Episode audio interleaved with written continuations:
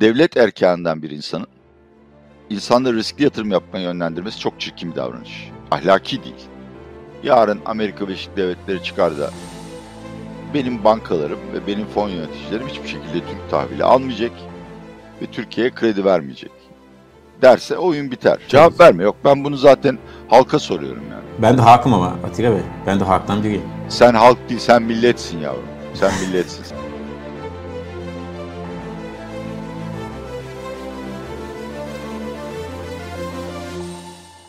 Atilla Bey merhaba, hoş geldiniz. Hoş bulduk Semih. Sana ve bütün Mesele Ekonomi ekibine uzaktan, izolasyonumdan e, hayırlı günler diliyorum. Evet, uzarız ama kalplerimiz yakın diyelim.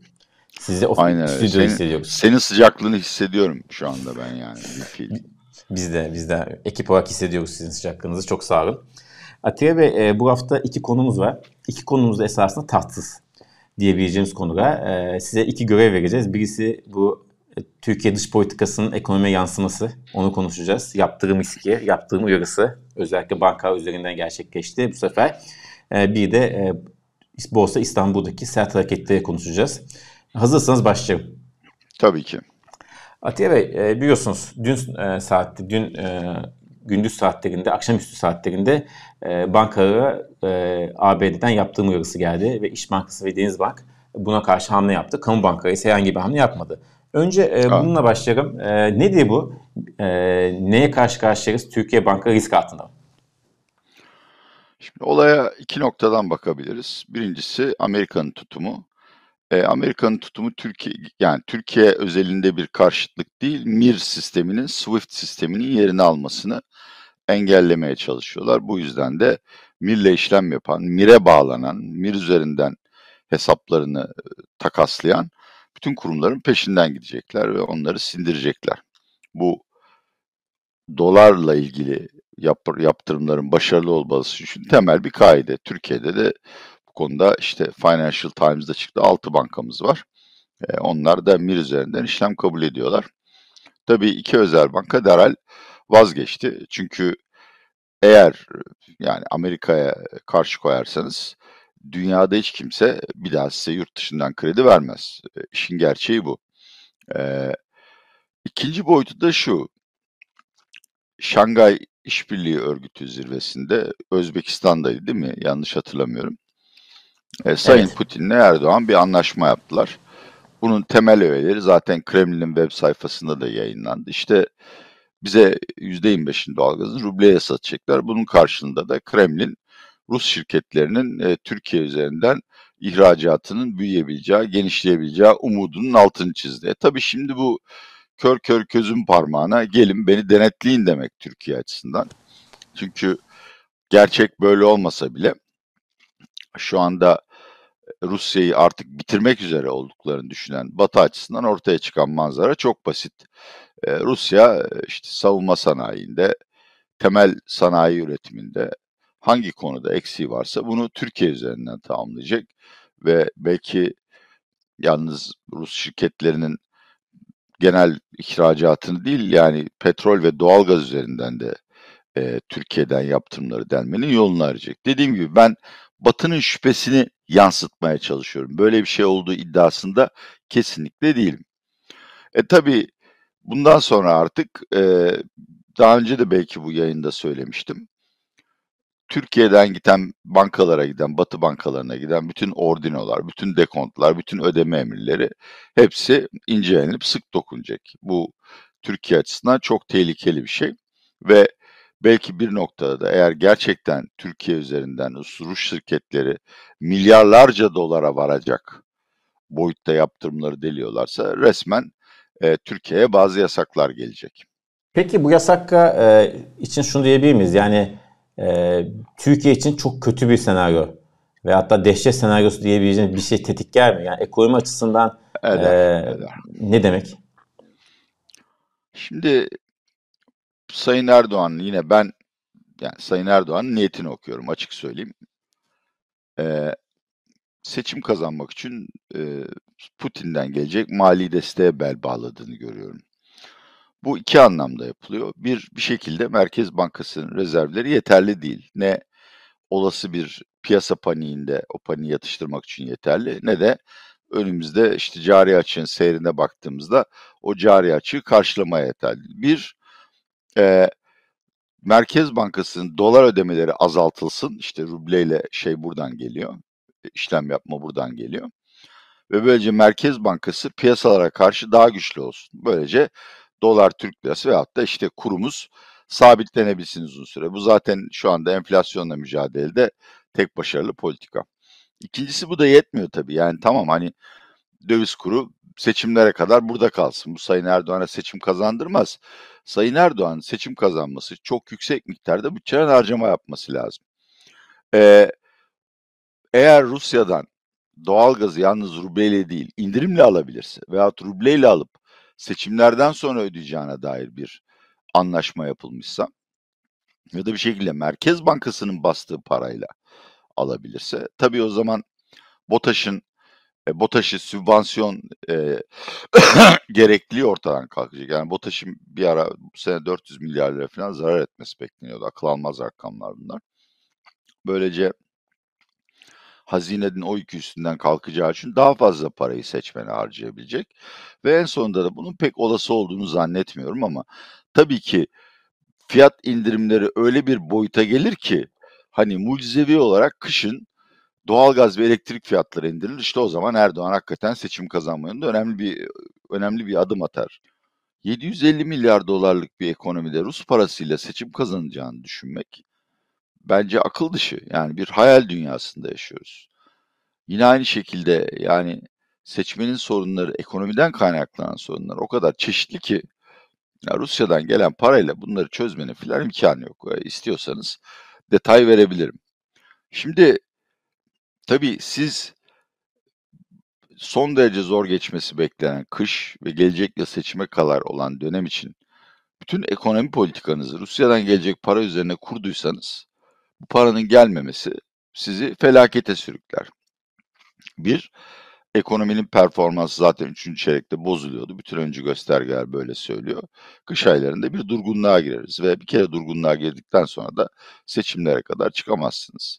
İkincisi yani hani eğer yani ABD ve Rusya değil yani Batı medeniyeti dediğimiz yaratık Evet.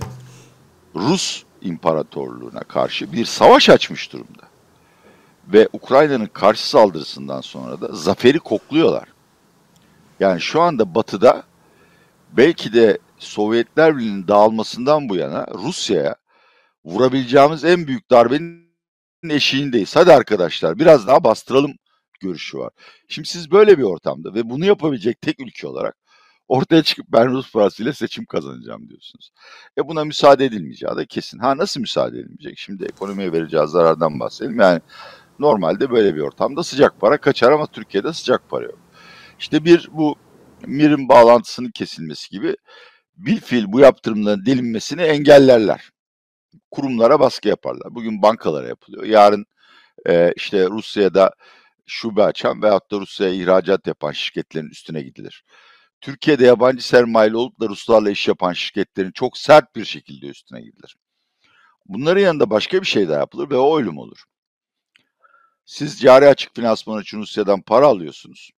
Öte yandan da seçimlere kadar olan dönemde Türk banka ve şirketlerinin yenilemesi gereken dış borcu 50 milyar dolar civarında tahmin ediyoruz. Bu her ay değişiyor o yüzden kesin bir rakam değil.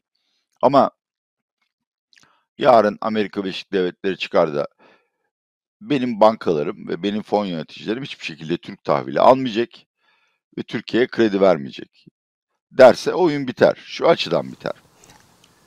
Amerika'nın yaptırımla tehdit ettiği bir ülkeye Asya, Araplar ve Avrupalılar da borç vermez. Çünkü onların da başı belaya girebilir. Bu sefer de yani işte şeyden destek olmaktan, yardımcılıktan onlara da yaptırabilir. Evet. E şimdi yani Rusya'dan gelecek 10-20 milyar dolar. Sizin yenilemeniz gereken borç 50 milyar dolar. E bunun yarısını yenileyemeseniz oyunu yine kaybediyorsunuz. Daha da önemlisi bir böyle bir yaptırım Türkiye'den çok yüklü döviz çıkışını gerektirir. İki, Türkiye'de eğer yeterli likit döviz yoksa ödemeler dengesi krizi veyahut da dış borç moratoryumu getirir. Üçüncüsü ihracatçı akretif bulamaz. İhracat kredisi bulamaz. Dolayısıyla bu oyun planının çalışmayacağı baştan belliydi. Yani herkesin gözü önünde bir yanda Çin Rusya, öte yanda Batı medeniyet dediğin işte o geniş ve e, muğlak topluluk ölümüne bir savaşa girmiş. 21. yüzyılın kaderini bilecek bir savaşa girmiş. Siz oradan sırıtarak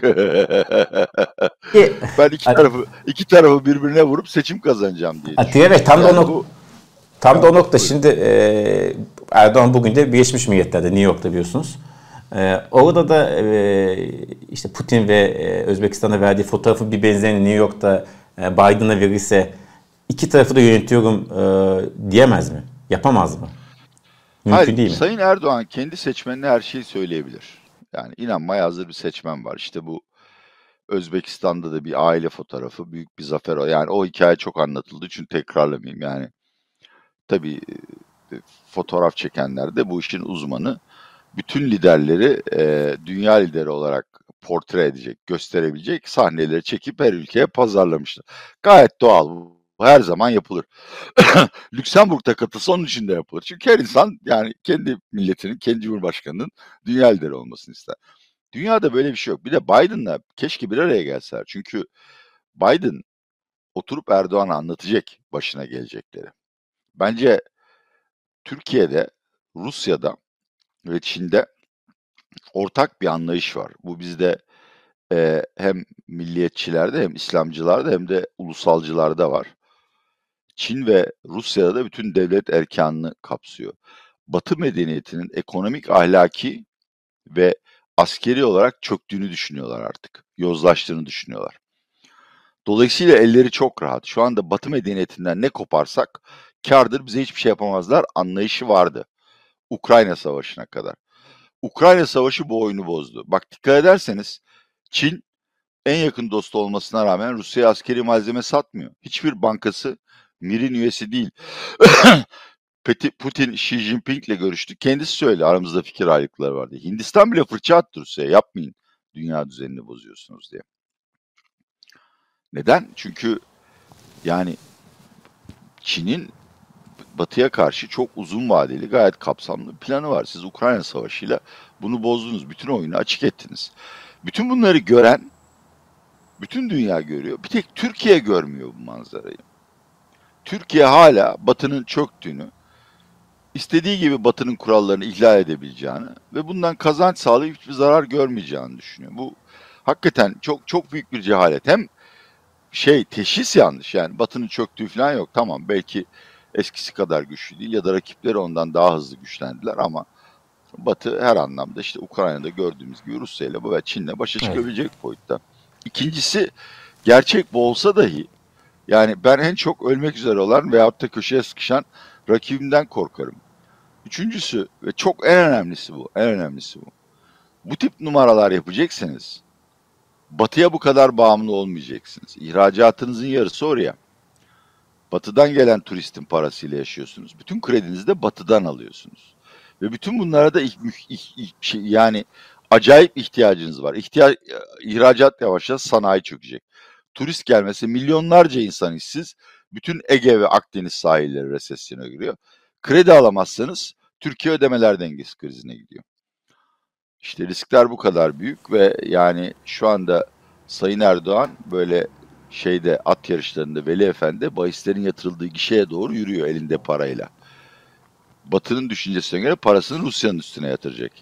Yatırmadan önce nazikçe uyaracaklar. Bu Mir davası da bu nazikçe bir uyarıydı. Bundan sonra at, atları vuracaklar artık yani uyarma ee, falan yok. Bu konuyu kapatırken sonra şunu soracağım somutlaştırmak için. Şimdi kamu bankaları çıkmadı bu uygulamadan. Devam ediyor. Ee, ne olacak? Yani kamu bankalarına nasıl bir hamle gelecek Amerika'da? Ya ne şimdi daha çok erken. Yani belki de Sayın Erdoğan New York'ta onun dönmesi bu konuda işte devlet ricalinin toplanıp kamu bankalarına bir direktif vermesi bekleniyor. Biliyorsunuz artık Türkiye'de e, kamu Sayın Erdoğan'dan izin almadan e, tuvalete bile gidemiyor. O yüzden daha çok erken çıkmazlar bu Amerika'ya karşı bir direniş halindeler. E, intibarı vermemek lazım. Bir hafta içinde bu şey yapar. Eğer böyle bir tutum sergilerlerse Yani bu kamu bankasının, bu dört kamu bankasının e, Türkiye'nin toplam dış borcundaki payını bilmiyorum açıkçası. E, ama yani şubeleri kapatılır, yurt dışında şubeleri varsa.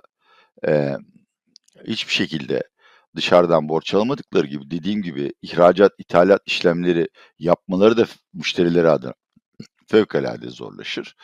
E, ve bir nokta sonra da e, yani baktılar ki e, kamu bankaları çok inatçı bu konuda. O zaman bütün bankacılık sistemine yasaklar gelir ve Türkiye çok ağır bir zarar görür. Evet, umarız o noktaya kadar gitmez bu iş. Evet, e, daha erken. Yani ben hani şey yapmıyorum. E, açıkçası Sayın Erdoğan'ın tabii New York'ta haklı olarak çok başka konularla meşgul. Henüz bu konularda e, gerekli briefingleri aldığını ve nihai bir karar verdiğini düşünmüyorum. Ama şu kadarını vurgulamakta fayda var. Yani bu proje başından beri en büyük tehlikesi 2018 Rahip Brunson krizinde olduğu gibi Amerika'nın müdahale etmesi ve bırakın kredileri, dış ticareti filan vatandaşın bankalardaki dövize saldırmasıydı. Bunu görmek için kain olmaya gerek yoktu. Böyle bir riski göze alıyorsanız buna karşı da tedbir öngörmeliydiniz. Bakın biraz sonra borsada olanları konuşacağız. Piyasada panik çıktığında neler olabiliyor? Ve borsada olanlar da AKP'ye 1 milyon oy kaybettirecek. Onu da söyleyeyim bu arada. Dolayısıyla bu tedbir alınmadan Türkiye'de e, parasını TL'de tutup her an dövize kaçabilecek olan insanın kapısı kilitlenmeden ya da güveni arttırılmadan böyle bir serüvene atılmak hakikaten cehalet. Büyük bir cehalet yani. Evet. Tabii bu cehaletin bedeni e, tüm ülke olarak ödüyoruz. Onu da söylemek lazım. Pardon evet. Bu adam borsaya geçelim. Siz zaten pas atmıştınız. Ee, Güzel. Şimdi önce şunu şey söyleyeyim. önce şunu söyleyeyim. Biz yatırım tavsiyesi vermiyoruz bu programda. Hiçbir söylediğimiz şey yatırım tavsiyesi değildi. Ee, ama e, Bakan Nebati e, bu konuda e, biraz daha cesurdu. E, biliyorsunuz bir tweet atmıştı. Birkaç tweet atmıştı o dönemde. O tweetlerin ardından gelen süreçte çok ciddi bir düşüş yaşandı. Herkes de bunu sorguluyor tabii hakkı olarak. Çünkü o dönemde çok yatırım yapan, e, borsaya giren veya borsadaki yatırımını arttıran insan var. Ee, önce bir genel yorumunuz alalım. Borsada çok hızlı yükseldi. Konuşmuştuk sizinle. Bir haftada da çok sert bir şekilde düşüyor. Hatta dün özel acil toplantı yapıldı. E, borsada ne oluyor? Önce onunla başlayalım. Şimdi önce etik olarak kendi pozisyonumu açıklayayım. Benim bir aracı kurumda çok ufak bir hisse senedi pozisyonum var. Satmadım. İkincisi bu düşüşlerin başladığı ikinci gün e, kendimin ve ailemin BES fonlarında hisse senetlerinin payını arttırdım. Daha da arttırmayı planlıyorum düştükçe. E, ikinci nokta, geçen seferki görüşmemizde ben e, devletin bu rallinin arkasında olduğunu ve KKM'ye alternatif aradıklarını dolayısıyla çok uzun süre bu rallinin yükseleceğini söylemiştim. Yanılmışım. E, yanıldığım için de tabii elden geldiğince yani imkanlarım e, el verdiği ölçüde dostlarımla bu konularda konuştum. Neler olduğunu anlamaya Hala iki tane teori var. Bir, hakikaten kamunun isteği ve örgütlemesiyle bir takım paralar, meşru paralar bunlar. Ortada bir gayrimeşru bir şey yok. İşte Rus parası olabilir, bazı özel Arap servetleri olabilir. Türkiye'de e, Erdoğan'ın seçim kaybetmesinden büyük zarar görebilecek bazı müteahhitlerin e, nakit birikimleri olabilir. Bunlar bazı hisselere yönlendirilmiş. Arkasından da tabii aa bak ne güzel borsa çıkıyor diye işte yüz binlerce küçük yatırımcı o hisselere e, e, şey yapmış, koşmuş. Bu birinci teori. İkincisi bu işte devletin hiçbir rolü yok. Haberi bile yok. Birkaç tane şımarık her zaman e, piyasalarda bir çıban başı olan e, manipülatör bir araya gelip işte Viop'la yani vadeli işlemlerle banka hissesi fiyatları arasında gidip gel gidip geldi yaparak ve sürekli olarak kaldıraç pozisyonlarını artarak tüm borsayı yukarı taşımışlar. Ve bir noktada da tabii bu oyunun sonu gelmiş. Bir yabancı sattı bir gün zannediyorum. Sonra işte bu İş Bankası haberi geldi filan. Bu çöktü. Bu teori, iki teorinin hangisinin ha, haklı olduğunu bilemiyorum. Yani her ikisi de çok iyi dokümante ediliyor bana anlatılıyor. Dolayısıyla nedir bilemiyorum. Ama ortadaki en büyük hata yine kamudan geliyor. Bir, Sayın Nebati bu işin içinde olsun olmasın.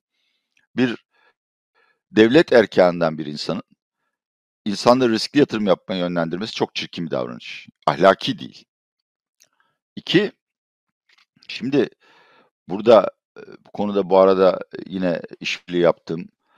İntegral Forex TV'de Işık Ökte yani başkaları da var da ben Işık'ı çok severim ve uzun yıllar tanıp güvenirim. Onun videolarını tavsiye ederim. Daha teknik detay isteyenler onun videolarını seyretsinler. E, bir de şöyle bir şey var yani bir hisse senedi bir ayda yüzde yüz değer kazanıyor. Bazı ufak hisse senetlerinde yüzde bine varan kazançlar var. Bunlar normal değil. SPK'nın görevi de piyasada böyle e, anlamsız anormal fiyat hareketlerini incelemek, soruşturmak ve ortada kötü niyet varsa mani olmaktır. Borsa İstanbul'un da buna benzer bir görevi vardır. O görev yapılmadı. Dolayısıyla şu anda hala ben ortalamada bu ralliye katılanların zararda olduğunu zannetmiyorum. Daha dip yani rallinin başlamasından önce diplere çökmedik ama o yüksek fiyatlardan gelenler varsa onlar acayip dayak yediler ve şu anda çok canları yanıyor. Yani kamunun e, koruyucu görev üstlenmesi gereken sermaye piyasalarında bu çirkin oyunu oturup seyretmesi affedilmez bir kusur. Affedilmez bir kusur. Ha bundan sonra ne olacak diyorsunuz. Şimdi benim anladığım kadarıyla eğer bu iş birkaç zengin ve şımarık manipülatörün işi ise onlar tasfiye oldular. Onların pozisyonları tasfiye oldu. Ortada yalnız başka iddialar da var. Bir, bazı aracı kurumların kendi sermayeleriyle veyahut da çok fazla kaldıraç kullandırarak bu işe müdahil oldukları, biraz kafa boşluğu açayım sonra kızımızın ismini M olarak söyleyeyim. Teşhis etmeyeyim M kızar bana. Kendi sermayelerini veya kaldıraç kullandırdıklarını onların ettikleri zararlardan dolayı sermaye veya nakit e, eksiğine düştükleri dolayısıyla e, taahhütlerini yerine getiremedikleri iddialar var. Şimdi bu gerçekse o zaman bu kurumların derhal iflasa zorlanıp işlemlerinin durdurulması ve piyasadan ayıklanması lazım. Çünkü bu şeye benzer yani bir kilo domates aldınız bir tanesi çürük ötekileri de çürütmeye başlar. Derhal çürük kurumların ayıklanması gerekir. Ee, e, yani bunları yaparsanız bu bir noktada düşer. Bir noktada yabancı gelir alır. Bir noktada hala Türkiye'de herkes spekülatör, manipülatör değil. BES fonları var. Ee, çok zengin, borsada kendi adına işlem yapan fakat bu işleri bilen insanlar var. Onlar gelip borsayı alırlar. Ben dün itibariyle yine fiyatlara baktım. Şöyle çok kısaca özetleyeyim. Borsa hala işte JP Morgan'a göre EM, EEMAE e yani işte Orta Doğu'dan Doğu Avrupa'ya kadar olan bölgede FK bazında, FDD fiyat defter değeri bazında en ucuz borsa. Evet. Bütün gelişmekte olan piyasalar içinde en ucuz borsa. Dolayısıyla bir noktada bu durur ve iyi de olur. Çünkü çok yüksek fiyatlardan pozisyon alamayan uzun vadeli yatırımcılar daha düşük pozisyonlardan gelip alırlar. Evet. Ama yok bu bir devlet manipülasyonuysa, bu dediğim gibi e, iş aracı kurumlara kadar sıçramışsa o zaman e, bayağı bir zarar gerekecek. Tabii o zaman ne yapacaksınız? Yine çeşitli yolları var. Bir dediğim gibi bir belki işlemler durdurulacak bir iki gün. E, sistemdeki bütün kötü elmalar temizlenecek. İki, e, varlık fonu eliyle fiyatı çok düşen hisselerde alım yapılacak. Hadi diyeceksin ki Atilla sen bir an önce biraz önce bu hukuksuzluğu diyorsun. Şimdi tersi söylüyor. Evet öyle söylüyorum ama bu nokta benim şu, e, işler o noktaya gelirse yani borsa her gün yüzde beş beş düşüyor.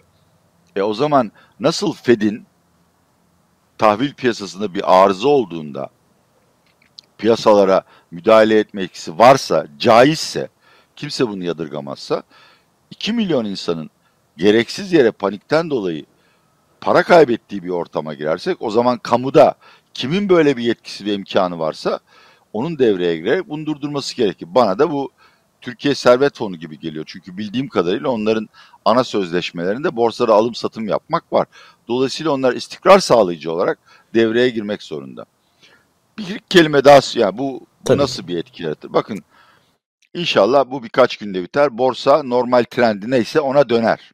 Yani faizlere göre, dış piyasalara, işte şirket karlılıklarına göre hareket etmeye başlar. O zaman sorun kalmaz. Unutur gideriz. Bu böyle bir hikaye devam ederse, bakın bu 1991'de oldu. Ee, 1998-99'da oldu. Ee, işte bazı Çukurova ve Kepez'e el konuldu galiba ve sahiplerine ödeme yapılmadı. Sonra 2001'de bankalar batınca hiçbir şekilde o küçük hak sahiplerinin payları ödenmedi. Ve 2015 yılına kadar filan borsayı öldürdüler kardeşim. takaslı tak şeydeki borsada kaydı olan yatırımcı sayısı 1990'da 2 milyonu aşmıştı. O zaman nüfus neydi? 2010'larda 700 bine kadar düştü. Yine öyle bir döneme gireriz. Ve bundan tabii ki Türk sermaye piyasası çok ağır zararlar görür. Vatandaş da zarar görür. Bakın bu faiz yani Naci Ağbal'ın görevden alınmasından bu yana eğer doğru okuduysam 1 milyon yeni yatırımcı gelmiş. Ve bunların tabii ki yani çoğu bireysel ve pek de tecrübeli değiller. Ayı, evet küçük yatırımcı. Hele ayı pazarlarında ben de paniğe kapılırım. Bu insanların oyunu da kaybettiniz. Çünkü bu insanlar belki buraya belki değil, buraya spekülasyon yapmaya değil, meşru bir şekilde birikimlerini değerlendirmeye geldi. Evet. E şimdi siz onları e, kimsenin anlamadığı nedenlerle ağır bir şekilde cezalandırdınız. Bu insanlar size oy vermez ve borsanın geleceğini de 10 yıl karartırsınız. Şimdi AKP 1 milyon oy kaybedecek dediğiniz şey de bu sanırım değil mi? Bu işte. E tabii. Hayır siz yani çok açık ol. Sana sormuyorum zaten. izleyiciye soruyorum. Ya sen işte zar zor biriktir. Herkesin parası kendine kıymetli. Tabii ki. Tabii 10 bin dolarım ya da 10 bin liramı borsaya koymuşum. Bir beklentim var ve birden e, bakan diyor ki alın para kazanacaksınız. Arkasından borsa %50 düşüyor. Kurumlar batıyor. E şimdi siz tabii yani açıkçası sizin paranız çalınmış. Siz buna müsaade eden veya bunda sorumlu olan bir partiye oy verir misiniz? Cevap verme. Yok ben bunu zaten halka soruyorum yani. Ben de halkım ama Atilla Bey. Ben de halktan biriyim. Sen halk değil sen milletsin yavrum. Sen milletsin. Sen bilimcisin zaten. Çok teşekkür ederiz Atilla Bey. Ağzınızdan bağ damladı her zaman gibi. evet, evet, eminim merkezin neşesi artacak bu. Evet bu güzel, e, bu moral veren yayından sonra haftaya daha güzel devam etmesini umuyoruz herkesin. Çok teşekkür ederiz. Haftaya görüşmek üzere. Kendinize çok iyi bakın. Teşekkür ederim. Kapattım ben. Tamam da görüşmek üzere. Hadi.